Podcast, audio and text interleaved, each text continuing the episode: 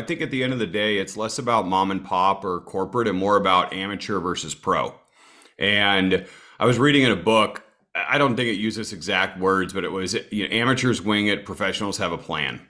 Mm. And at the end of the day, I think that's what separates people who are treating this like a DIY hobby business versus something where they maybe their family is going to survive on this long term.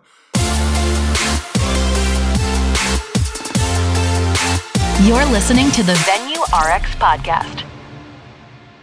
What is up, everyone? Welcome to the Venue RX. And on this show, we are passionate about documenting and sharing best practices around owning, operating, and managing world class wedding venues. And we have a number of different styles of show, uh, many different series. We've talked to uh, actual wedding venue owners, which is so much fun because we kind of get to hear boots on the ground, what's going on inside their businesses and what challenges they face and, and the wins that they're experiencing as well. We also talk to industry professionals on a variety of topics, and that is one of the shows that we have for you today. And I'm really excited to welcome back to the show uh, someone who I've looked up to, who's been a mentor, and who has a wonderful business. Uh, Sam Jacobson, thank you so much for being here. Yeah, thanks for uh, having me on again, Jonathan. I love repeat uh, option opportunities to talk with with people about things you can do to grow the business. Definitely, and that's what we're going to be talking about today. Um, you know, your your company, Ideaction, uh, you do consulting. You have a number of different things you do. Can you just, for anyone who's not familiar with your work, uh, just give a, a quick synopsis of what you do? Yeah, so my company, Ideaction, I co-own it with my wife, Katie we do business coaching. We have uh, website copywriting is a big part of the services that we offer. We have six full-time copywriters on our team. Uh, we also host uh, online programs where we kind of have done with you and done for you coaching programs, and then we do in-person retreats where we do deep dives on businesses to figure out what's next for the company. So, full suite of services wherever you're at and growing your business, we're there to help. That is that's so huge because I think a lot of us as business owners sometimes like we don't know we don't know right and it sometimes takes someone else looking at what we're doing to create a little bit of objectivity um, that's huge what what's your background in i don't know if we really covered this extensively i think we touched on it briefly but i don't know how extensively we covered uh, your your background in our previous episode yeah, you know, I'm glad you asked because it's I think it's really important and a little bit of our secret sauce. So, my background and my wife's background, we're both venue managers. She worked at Four Seasons for 14 years as a director of catering and she had 8 years of luxury venue sales experience before that. I worked at a premium resort up in Washington State where I was the lodging director and event sales manager for 8 years. So, I sold venue and catering, in-house catering directly to you know, couples booked 300 couples, $10 million in overall revenue for the property. After that, I, I did a couple years as a director of operations for Todd Events, uh, large scale design decor planning company out of Texas. And then for the last six years, I've been working exclusively with wedding and event professionals in the, the coaching capacity. So I've been in the wedding industry since 2006. My wife's been in since 1998. Uh, you know, I know that dates us a little bit, but uh, we like to think about the, you know, the gray in my beard at least is, uh, you know, a, a, level of wisdom that has taken a long time to achieve. Yeah, absolutely. I I feel like given the fact that you've been through a couple of different economic cycles and you know a lot of fear I think that exists right now around just what's happening in the market. You know, my leads have slowed down. Um, I'm not getting maybe as many bookings. Is this a temporary thing? Is this kind of like a um, something kind of fallout from COVID? You know, obviously some of the financial news that's happening. You know, right now as we're we're recording this. Um, I, am excited to chat with you today because I want to focus on leads. I want to focus on some of the marketing, kind of that front end, front side of the funnel. You have a lot of experience, and your wife has a lot of experience in corporate, more more uh, corporate side of events, uh, and obviously you've got tons of experience now with also probably like more mom and pop organizations. What do you think? You know, startup organizations, you know, families maybe who have come together to start a, a wedding venue in, in their barn or on their property or things like that um, folks who don't have a corporate structure and a background and a CFO and all these different things, what do you think that they can learn from you know this this different world of events that is much more structured, that is much more kind of uh, organized because of the corporate direction that it comes from. Yeah, well, you know, it's interesting that you bring that up. I think at the end of the day, it's less about mom and pop or corporate and more about amateur versus pro. And I was reading in a book, I don't think it uses exact words, but it was you know, amateurs wing it, professionals have a plan. Mm-hmm. And at the end of the day, I think that's what separates people who are treating this like a DIY hobby business versus something where they maybe their family is going to survive on this long term. Um, you know, it at some point, you know, we we we decide we want to open up a business, and a lot of us decide to bootstrap it or DIY, even if we're doing something big like a venue.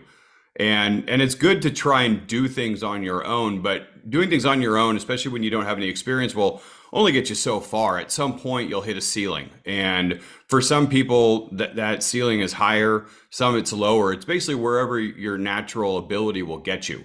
And at that point, you've got to start doing things that are known to get you from where you are to where you want to be rather than trying to find your way through trial and error.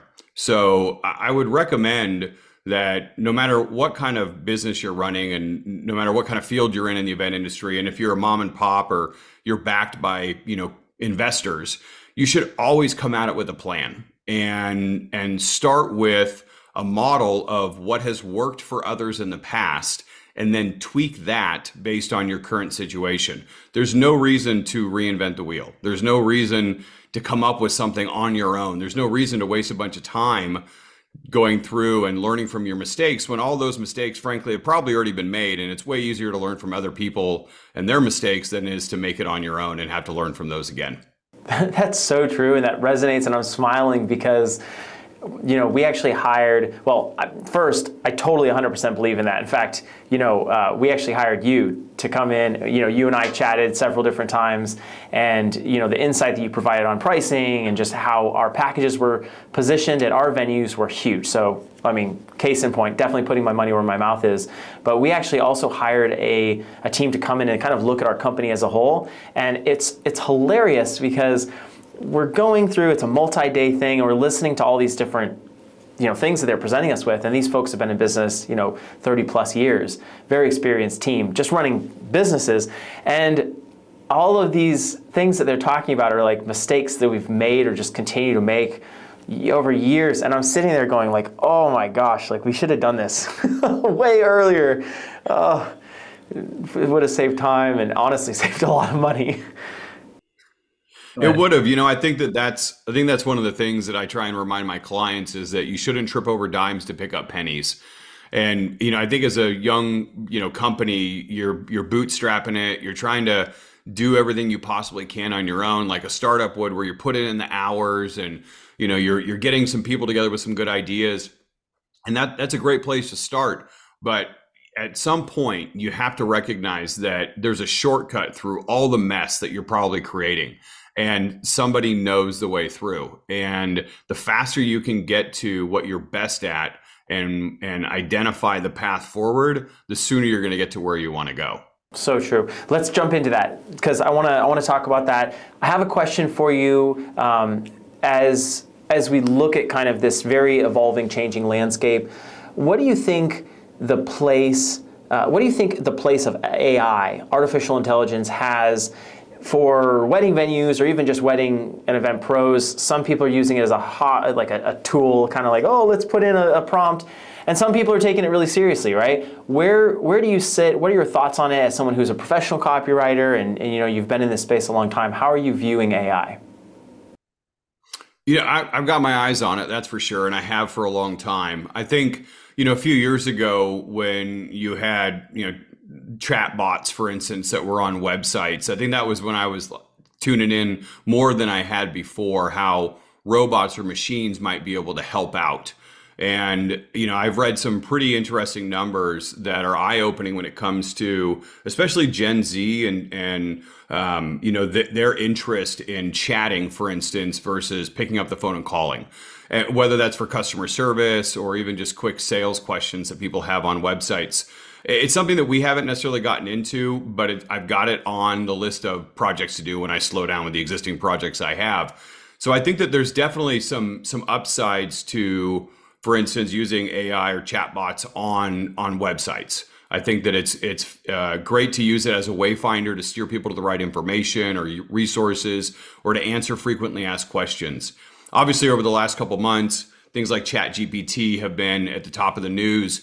And I remember a couple months ago, kind of goofing around with it. Um, I, I I was knocked over by it. Thought it was kind of amusing. We were hanging out and chatting about it, and then I went back home and I dug into it a little bit. And I think the way that I see it right now is that something like ChatGPT for copywriters, for instance, is not necessarily a, a an existential threat or even a, a, a, job threat. I think if anything, it's just a tool.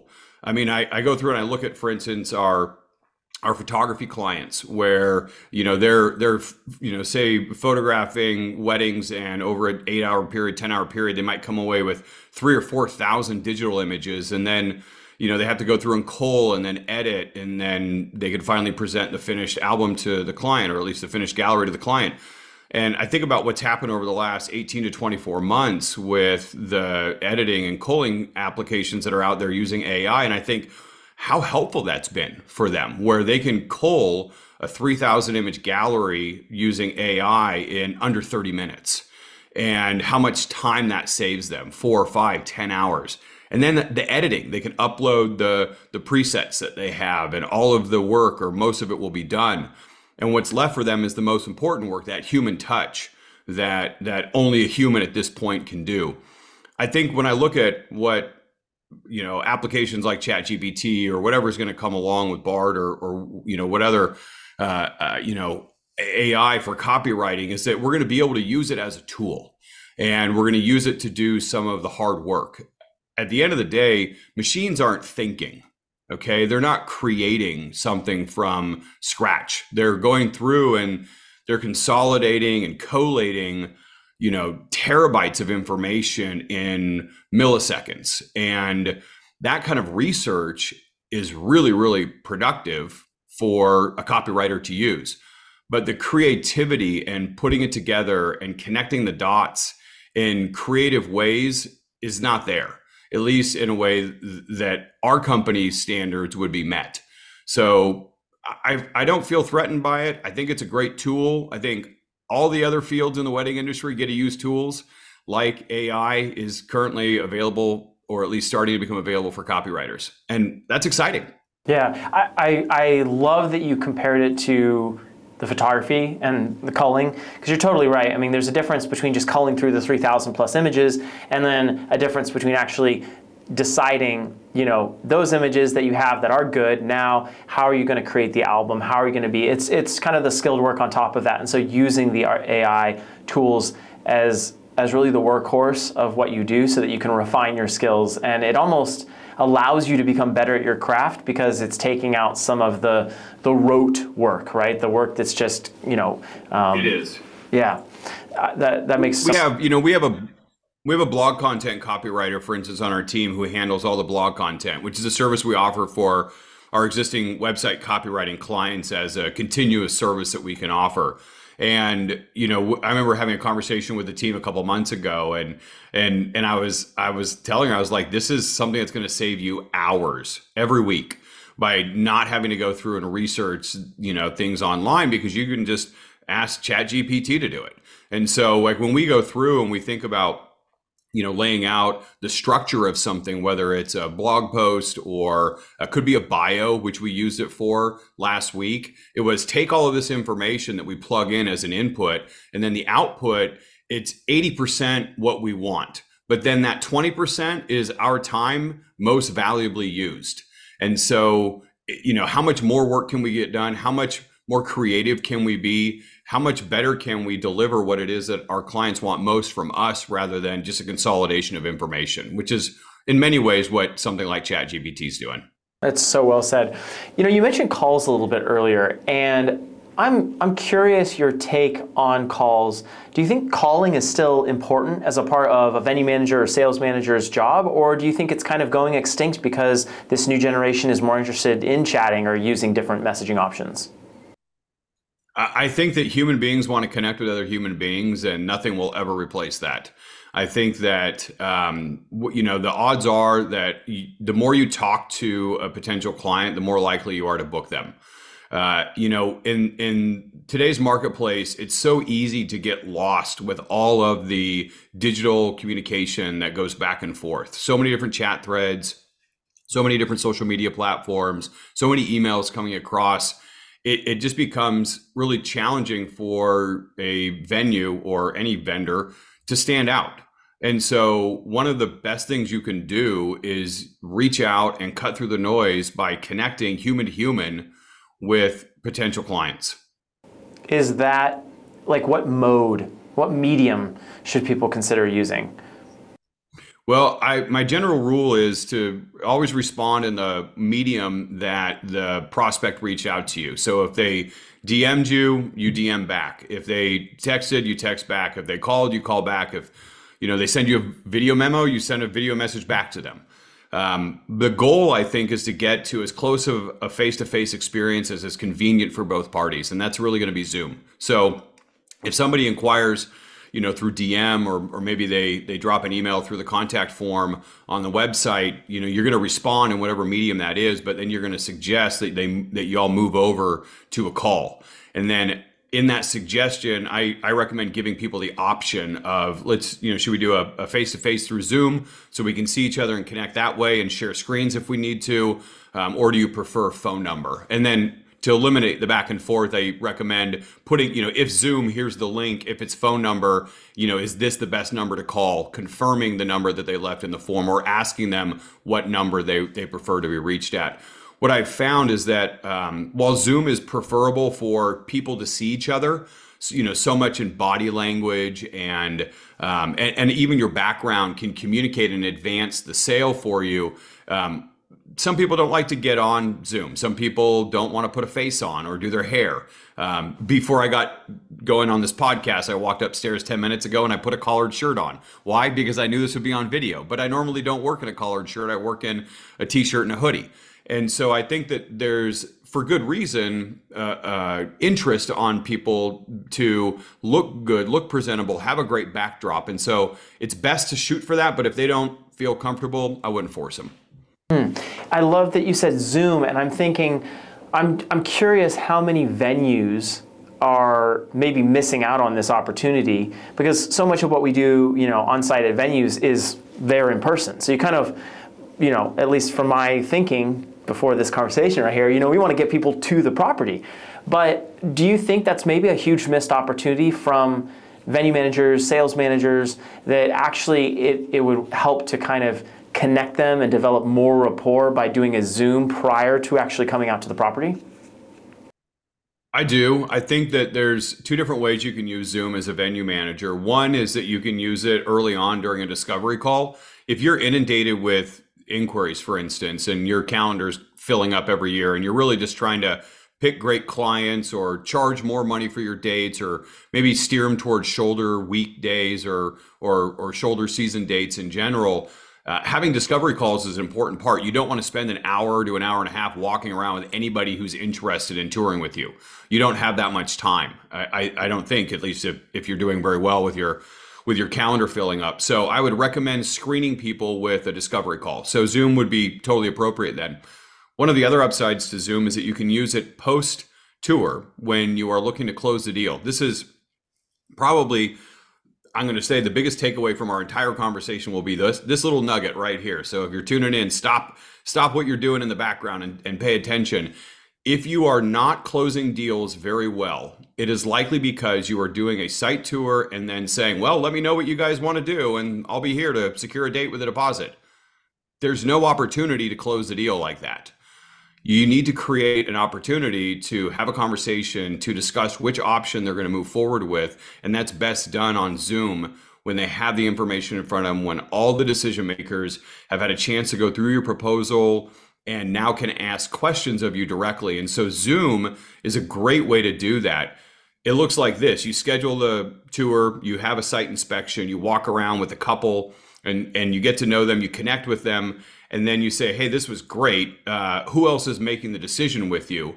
Oftentimes it's mom or dad or both or uh, any number of people. And you say, okay, cool. So I'm guessing that y'all are going to want to see some information that you can use to make a solid choice. Is that is that right? And they say, oh yeah, we got to go over the proposals. We're going to do that next week or whatever it might be. And you say, great, I'm going to send over information for you guys to go over. What I'd love to do though is have the chance to review the information because a lot of people feel a little bit overwhelmed by all the different options and, and components to it. And I want to make sure that I can clarify, answer any questions, and make sure that you have all the information you need to make a solid choice when you do sit down and make the final decision. What works best for you? Monday, Tuesday, Wednesday afternoon? When can everybody get together for a quick 15 minute call? Now, my experience is 70 to 80% of the time, the couple is going to say yes to that second call, or if you're doing a site inspection like you would for a venue, to that second conversation.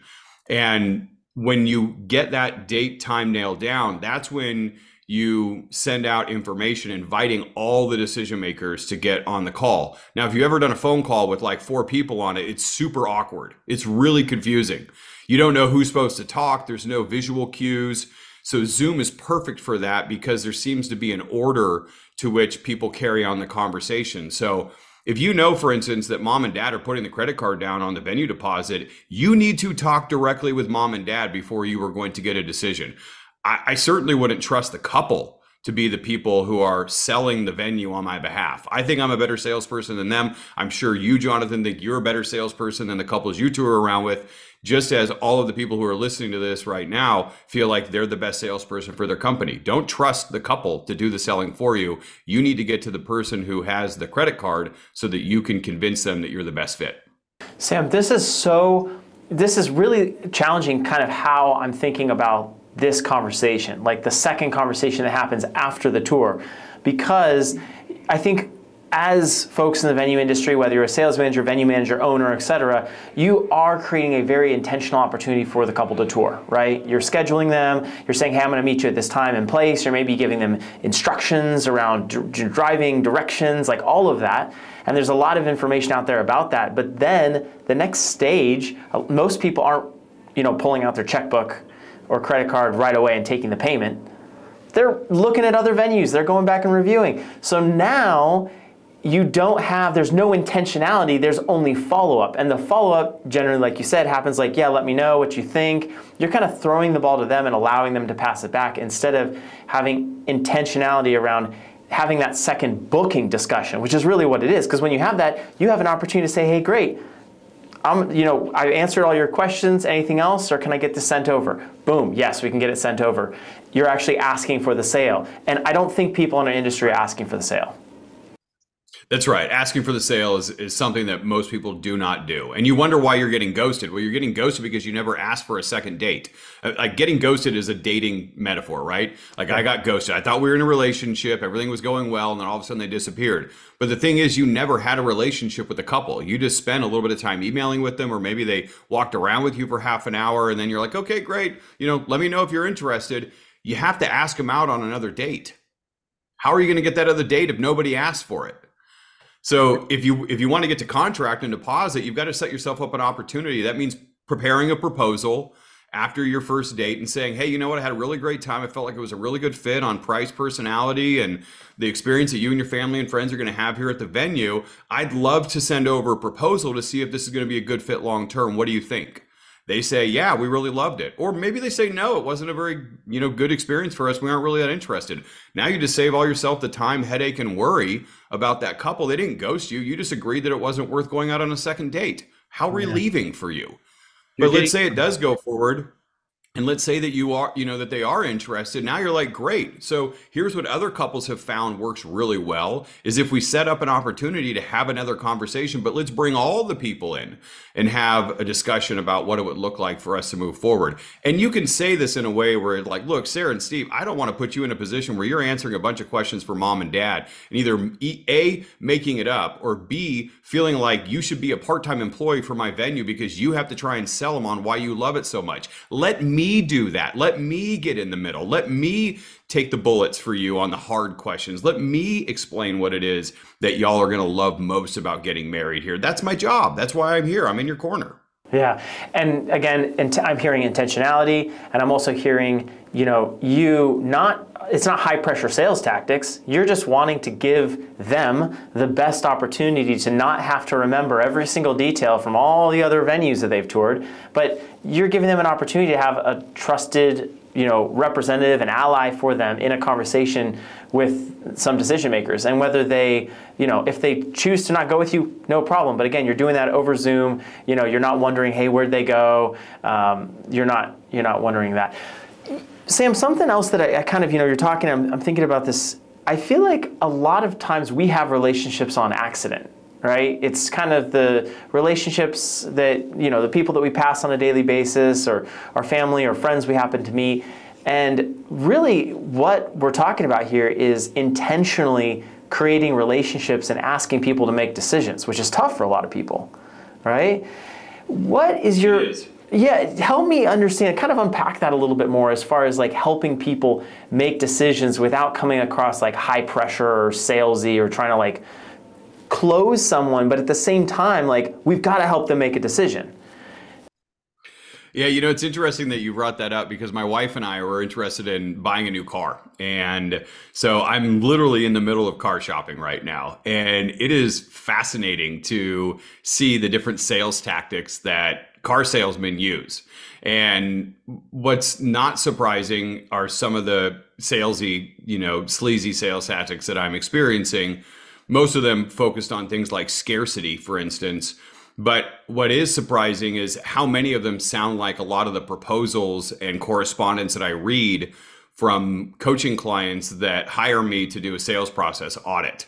And I see a lot of these kind of hard sales tactics in uh, the wedding space, which is surprising because we oftentimes associate them only with, you know, kind of scuzzy positions like used car salesman, like I'm actually dealing with. But to your question, I think the way that you do it in a way that doesn't feel like a used car salesman is that you look at it instead of selling, you look at it as helping. How can you help your couples who are looking for a place to get married get what they want and need? And the conversation then turns because you don't feel like you're doing something that's you know immoral or unethical or pushy or, or salesy because you're not selling, you're helping. And so the questions that you ask are in good faith. They're they're curious. You know, you're curious about you know what's really going on. You're trying to uncover what the actual issue is so that you can offer a solution that's going to help them get what they really need. Not not just the functional need of you know dates rates and spaces but the emotional needs of feeling like they made a good choice or picking a date that's going to work for everybody or having a venue manager that's going to help sort out some of the group dynamics that have been frustrating or making it easy for them not to stress about having all of the equipment being brought in because you provided at your venue. Whatever it may be you're out seeking the problems that they're running into and then offering a solution that's going to make their lives better and and i that's how i always look at it. I look at that when i was when i was working at the olive garden selling you know unlimited salad soup and breadsticks uh, when i was uh, cold calling for the college that i went to as a member of the team that was trying to generate you know uh, um, scholarship fund income through people's donations um, you know, working as a venue manager and doing the coaching that I do now and, and selling the services that we sell, like copywriting for websites, all of that is done because I know that it helps people and and it gets people what it is that they want and need. So look at it that way. It, it goes away from selling and instead turns in turns into something that that makes you feel really good about what you're doing. Yeah, I, I love that. I think that's that's really powerful and you know, I'd like to spend the last bit of, of our time together today talking about, you know, you mentioned kind of a sales process audit. I'd love to start, you know, you do so much with, with on the marketing space, right? And so converting, ideally, marketing processes converting leads or converting, you know, kind of light interest and intention to buy signals, website searches and things like that, to a sale, to a booking, right? What things are, are you seeing as really common things that a lot of people are missing that's putting friction in between the process when you have someone who's showing those intent to buy signals, they're doing website searches, and then there's booking? What are those, those points of friction that you're commonly seeing from your coaching clients?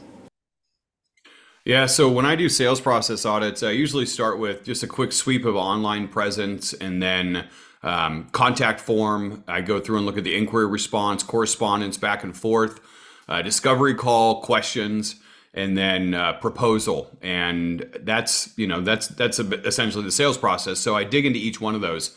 Um, let's see some common problems that I see that are really debilitating in the sales process moving forward. Contact form is the number one.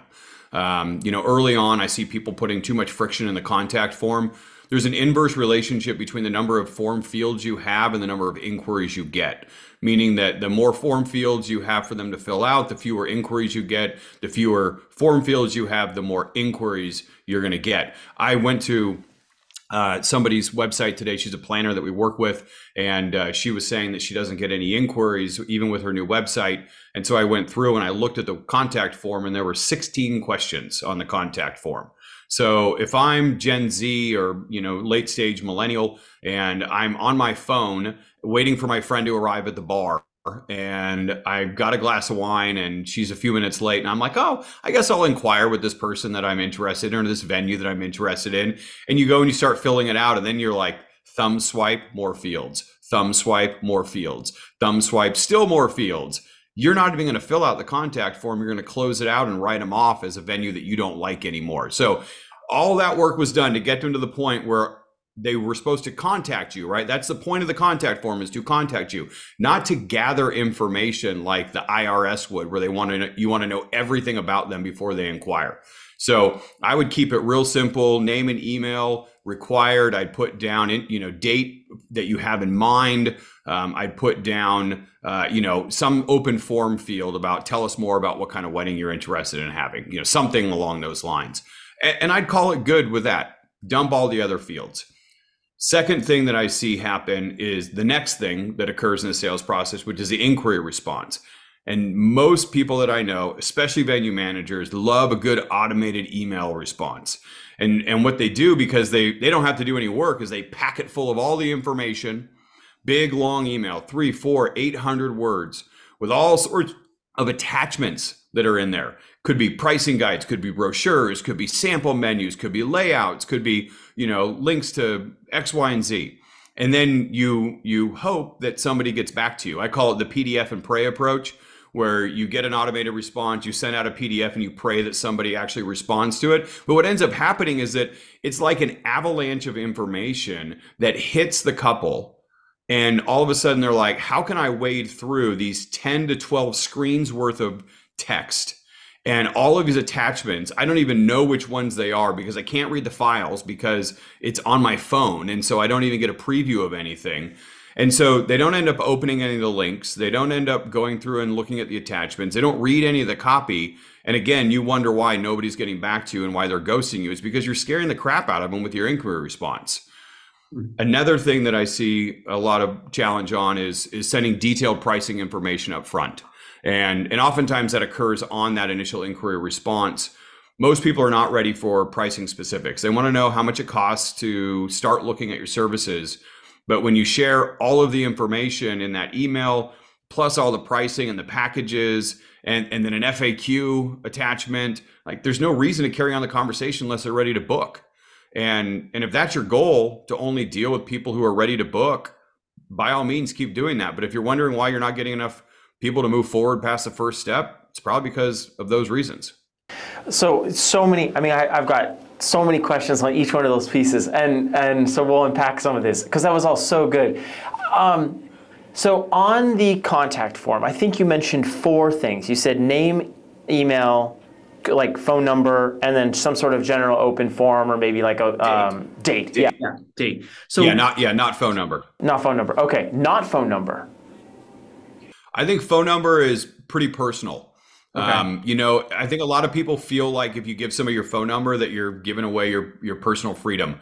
You know, um, it's it's a real challenge I think for people to want to give up that phone number. I've looked at Hotjar recordings, screen records of people's you know people filling out contact forms. Phone number is something that oftentimes lead to form abandonment. Um, I don't know. You know, I'll tell you a funny story. So my brother he and I are pretty close. I'm actually going down to see him in a couple of days.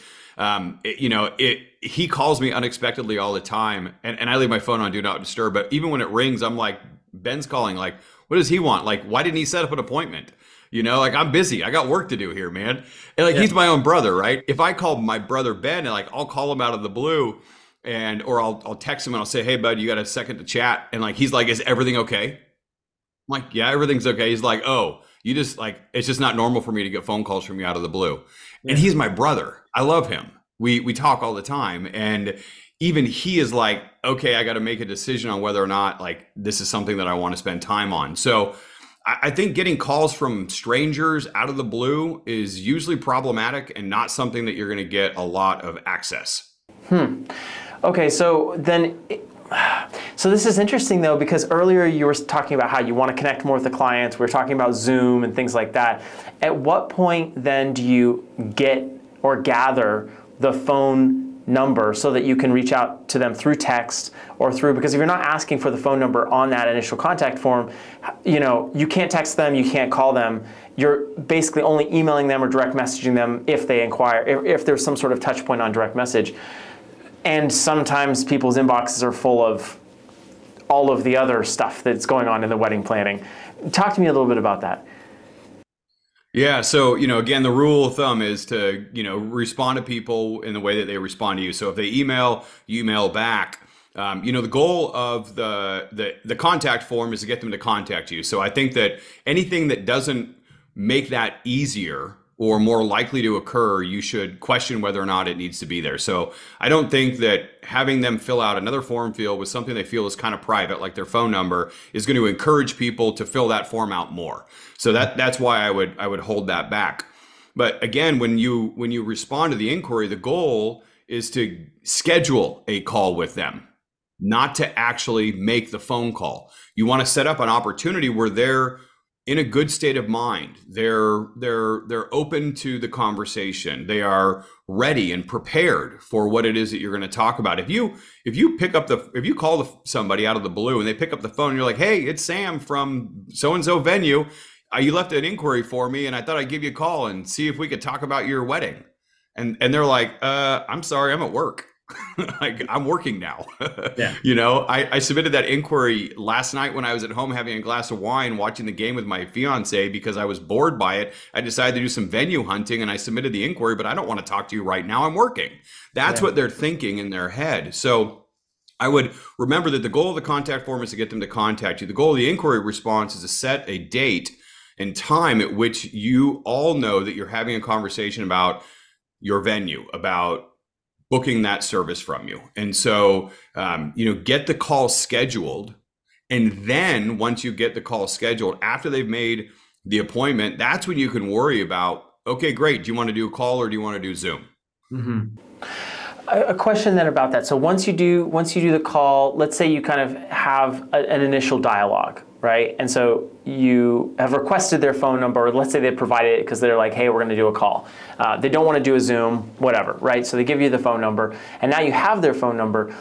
Is there any sort of follow up process that you feel like is um, is appropriate to kind of help develop the lead a little bit and maybe cut through some of that noise? Does phone, does calling on the phone uh, play a role in that, or really are you trying to use other mediums again because you don't want to you know you're, you're seeing that phone calling is maybe not working?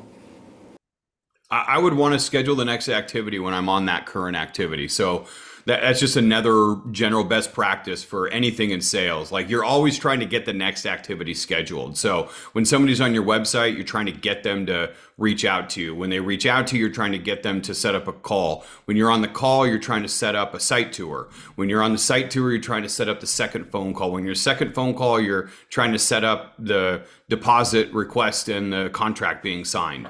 So the, you know that, and that's if it all works out ideal. Now I think to your real question, which is if they don't want to come in or they they ghost you or whatever, what do you do then? Knowing that you've got this you know piece of gold information, their phone number, what do you do with it? I, you know, I would still say that that that on the call, if if they're a bit evasive, I would ask you know, that's great. Sounds good. I love that you're going to go ahead and just, you know, check out other venues before you commit to touring knowing that that's the next step you're trying to get. Um, you know, and then I would say something like, I, I want to make sure that I'm there for you when you need it, but I also don't want to be, you know, super stalker and, you know, call you every day or email you every day. What's the best way for me to follow up? And then they're going to share with you what they would like you to do. If it's phone call, text, great, amazing, use that. If it's email, do that. Um, if they say wait, you wait if um, you know if you can ask for a time frame great all that sounds good. I know that dates are flying out there and you know there's a lot of pressure to book your date. Um, you know do you guys have a sense of what kind of turnaround you're looking at? Most of the couples that we work tend to you know go about two to three weeks from inquiry to actually choosing a venue. What kind of time frame are you looking at? So you, and you see what i did there in that in that word track? I slipped in some social proof to let them know hey this is the way that the herd is going and you should follow that herd down a safe path to picking your venue in the right amount of time. You don't have to do it right away, but you shouldn't wait more than two or three weeks. And usually people will go, "Oh yeah, we're, we're looking at things like this weekend. We'll have some more ideas." Okay, great. So should I should I ping you on like Monday if I haven't heard from you? Like, what's a good time frame? Now you're using the power of suggestion to create actually what it is is reduce cognitive load so it's easier for them to go yes or no rather than come up with the next activity or the next time. So you know simple basic things like this are going to help grease the the path forward for you that's that's awesome. So, such a good explanation of it. You know, one more thing that I quickly, and we're obviously not going to have time to break down the whole process, and and I think that's the beauty of this. You know, we get to kind of tease it a little bit, dive into a little bit, and get an understanding, and then maybe folks can reach out to to you more if, if they're interested in going through this. But um, as as part of what you said, you said if you're only interested in talking to clients that are ready to book right away, and what you're kind of implying, or what I heard you implying, was you should maybe have a roster of clients who maybe are not ready to make that immediate purchase decision, but who you know might be warm leads who are you know not ready in the next week or two, but they're maybe ready in the next you know 30, 45, 60 days to make that decision as they assess their financial picture or whatever. Give us just briefly here some ways that you reactivate or you kind of keep that warm list warm and maybe even move some of those those folks that really truly are not ready to make that decision right away but are are you know looking to make it uh, a month later or something like that. How do you keep them engaged as as potential clients? So I'll, I'll give you two two tips here. One is uh, you know, real simple, basic touch point, which is, uh, you know, you can send out an email. Hey, hope you all are doing well. Wonder how the wedding planning is going. Thought you might find a, this piece of content valuable. I mean, you're not going to say that, but essentially that's what you're saying in the email. And then you send over like two or three links to blog posts that you and ChatGPT have written together. And and they could be they could be listicles like top seven things to make sure you nail down before choosing your venue or you know 14 questions i wished i would have asked the venue manager on my site inspection or you know three ways to negotiate you know parents and uh, you know fiancés who can't agree on a date right? So like you're thinking about how can you help them knock over the obstacles that are getting in the way to booking the venue? And you, you and I, Jonathan, both know like there are some pretty frequent culprits when it comes to why couples won't move forward. One of them is they can't figure out a date. They may mm-hmm. love the venue, but they can't all figure out what date is going to work for everybody. Or maybe they ask a bunch of questions and they tour it around, but everything kind of feels the same and they don't know how to differentiate between the venues. So, what if you gave them the tools to actually knock over that obstacle and get past that barrier to be able to then be in a buying window to say yes to you. So I, I, would I would send over some some pieces of content that are already on your website. It, you know, it shows again that you're helping them solve problems that are getting in the way. It feels like you're reading their mind and they appreciate that. And it brings them back to your website, which eventually they'll start to kind of go through and spend a little bit more time on. The second thing, and this is this is a real solid nugget, is you send over your updated availability calendar to them once a week. And this is really powerful because it it it lets them know what's open and available, but they'll also start to feel a little bit, not a lot, but a little bit of the scarcity set in. And scarcity is very powerful. You don't need a lot of it. you know, like the car salesman who sent me a text saying, "Hey, any chance you want to come in a day earlier than you scheduled your t- your test drive would be good because I feel like this is a hot car and may go sooner before you get here." Like that's pretty salesy, right? Mm-hmm. But but if they would if they would go through after say the weekend and let me know, hey, just want to let you know that we did a bunch of tours or we did a bunch of test drives and uh, the car that you have is still available. Um, or, hey, you know, we had three of them, but now only two of them are left. Like, I would find that helpful without being pushy. So when I was selling venues, what I would do is I would take the end of the weekend after I did a bunch of tours and I, I got some contracts or I put some soft holds out and I would take the availability calendar, which I would share publicly with anybody who was actively interested in the venue. I would send over just a simple document that showed the calendar with grayed out dates that were no longer available every Sunday afternoon. Hey, Sarah and Steve, hope you guys are doing well. Seems like just yesterday that you were up here. I know it's been three weeks. I hope you've had some opportunities to tour other venues. If you're still interested, our venue just opened up a few extra or, or closed down a few other dates. I wanted to make sure you had the most updated availability calendar. Anything pop out at you that you want to put a hold on? Question mark. And I just leave it at that. And I would do that every Sunday to anybody who was active. And without a doubt, I would get somebody to go, you know what? I'm so glad you did that. We totally forgot about it. You know, I'm so glad our date's available. Here's a deposit. Or can you hold it till tomorrow till we can call and give you a credit card? There was usually some activity that would move a deal forward. And you know you do that once a week you get one person every week to move forward that's you know 50 dates a year that's a lot of business. That's a huge amount of business and a lot of venues you know they they need that you know that's that's important that's meaningful revenue for them. Um, well that's huge. You know bonus bonus question here right at the end. I said i had just one last one but bonus question. Hit me with it buddy hit me with it. You you mentioned uh, dates, sharing the calendar, right? Are you a fan of putting your calendar on your website so it's publicly available, or would you hold that off of the website and use it as a tool further along in, in the process? I would not put it on the website. I would withhold it and make them inquire. You know, the the the goal of the website is to drive inquiries to your inbox. That's the number one highest goal that your website has. And so if you share all the information with people, including the availability, which is probably the most fundamental question for a venue, yeah. then you preclude the need for them to reach out.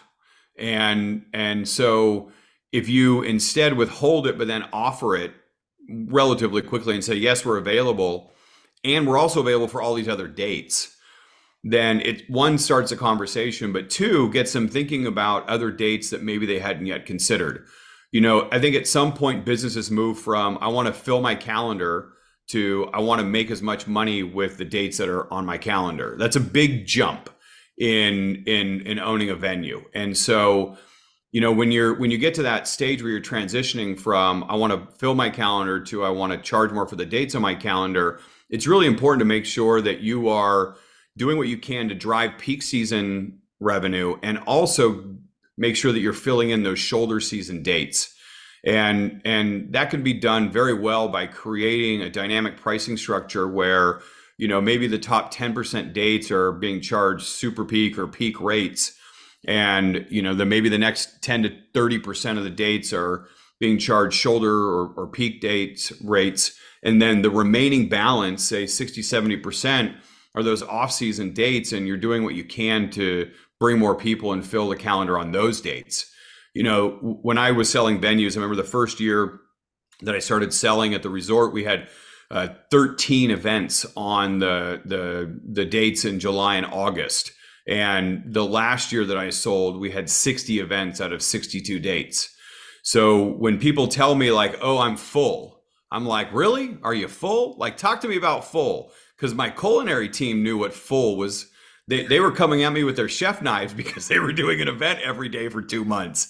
Because there's so many more opportunities that are out there. You know mondays tuesdays wednesdays thursdays fridays sundays saturdays during non-peak dates. And you can use a dynamic pricing strategy to move people to those dates. Look at movie theaters. I don't know if you saw this jonathan but last month amc the largest movie theater chain announced last month that not only were they charging different rates for different times which they started doing you know, more than just matinee and night. You know, many, many years ago, they made that change. But now they're actually charging dynamically based on where your seat is in the theater.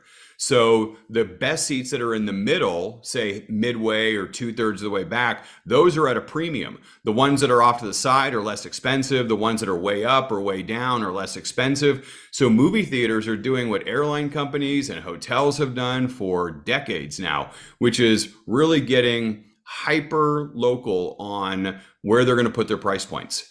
And so I think that venues have a huge opportunity to do that. And by withholding that until somebody inquires, you have more of an opportunity to massage it and guide it and modify it and change it w- without um, putting off the people who have already inquired that may be going back later. So um, you know you can you have rate flexibility and uh, you know more control over what it is that um, the conversation is directed towards.